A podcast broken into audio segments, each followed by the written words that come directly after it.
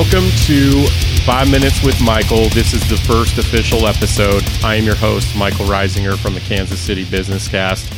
I've been thinking a while about what this segment would look like and what my first topic would be.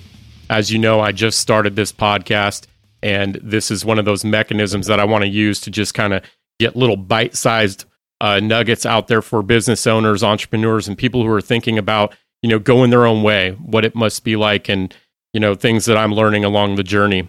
So I've heard so many times from successful people, uh, you know, that they wish they would have documented their their process or their journey along the way. And so this is the way I hope to do that.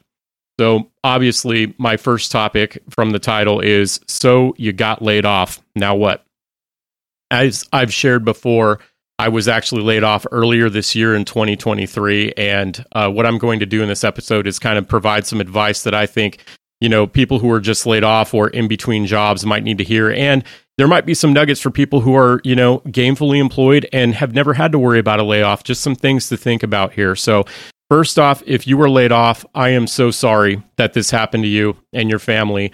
Whether you're single or you're married or you have kids or you don't have kids, it is a violent disruption uh, to your finances and you know life as you knew it. I know that when the news came to me uh, up to this point in my life, I mean, I never had problems you know finding the next opportunity or even you know moving across states you know g- moving across the country and finding opportunities that I could grow and provide for my family. But when I was laid off I had a a very very small severance and my family was not prepared for that. So first off I just want to say I'm sorry that this happened to you uh, some things you should know about the job market right now in October 2023. I am actually calling it the job unmarket because I've never seen anything like this. So, some things that you can do as a newly uh, laid off employee. First off, take a breath. Remember to take stock of you know the skills and the talents that you have. It is a grieving process. There is a part of you that has died uh, you know all of your you know future your projects that you were working on dreams that you had for your company dreams that you had for your team. If you were a manager there's some people that you know you may have gotten to say goodbye to you may have not. But either way there is a grieving process. So i think it's really important to you know remember who is in your life right now and who the resources are in your in your area that can help you with this transition.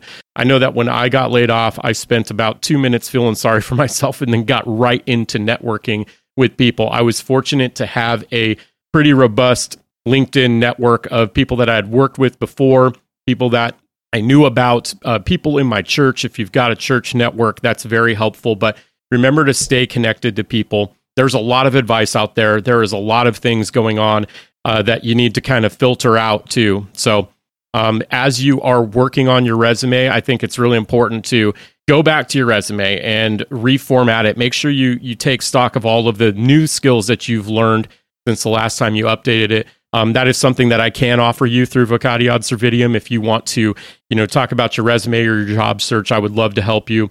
But um, either way, you're going to have to re up re up your resume, get that get that all fixed up, and start, you know, reaching out to your network wherever that is if it's on facebook or if it's on linkedin or you know your neighbors whomever just start putting the feelers out there and let everybody know that you're looking. The other thing that i would recommend is to make sure that you keep your hobbies going.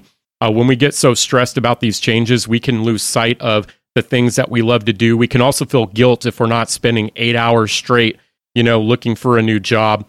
Uh, the unemployment deal is is another consideration. I think getting in touch with your state unemployment board is going to be crucial to get you some financial support as you go. And the other thing to remember is, you know, to just apply for jobs and also don't lose sight of the opportunities with contracts. That's something that I've seen a lot of folks that are, you know, used to full time employment. You know, they haven't given part time or contract opportunities a look.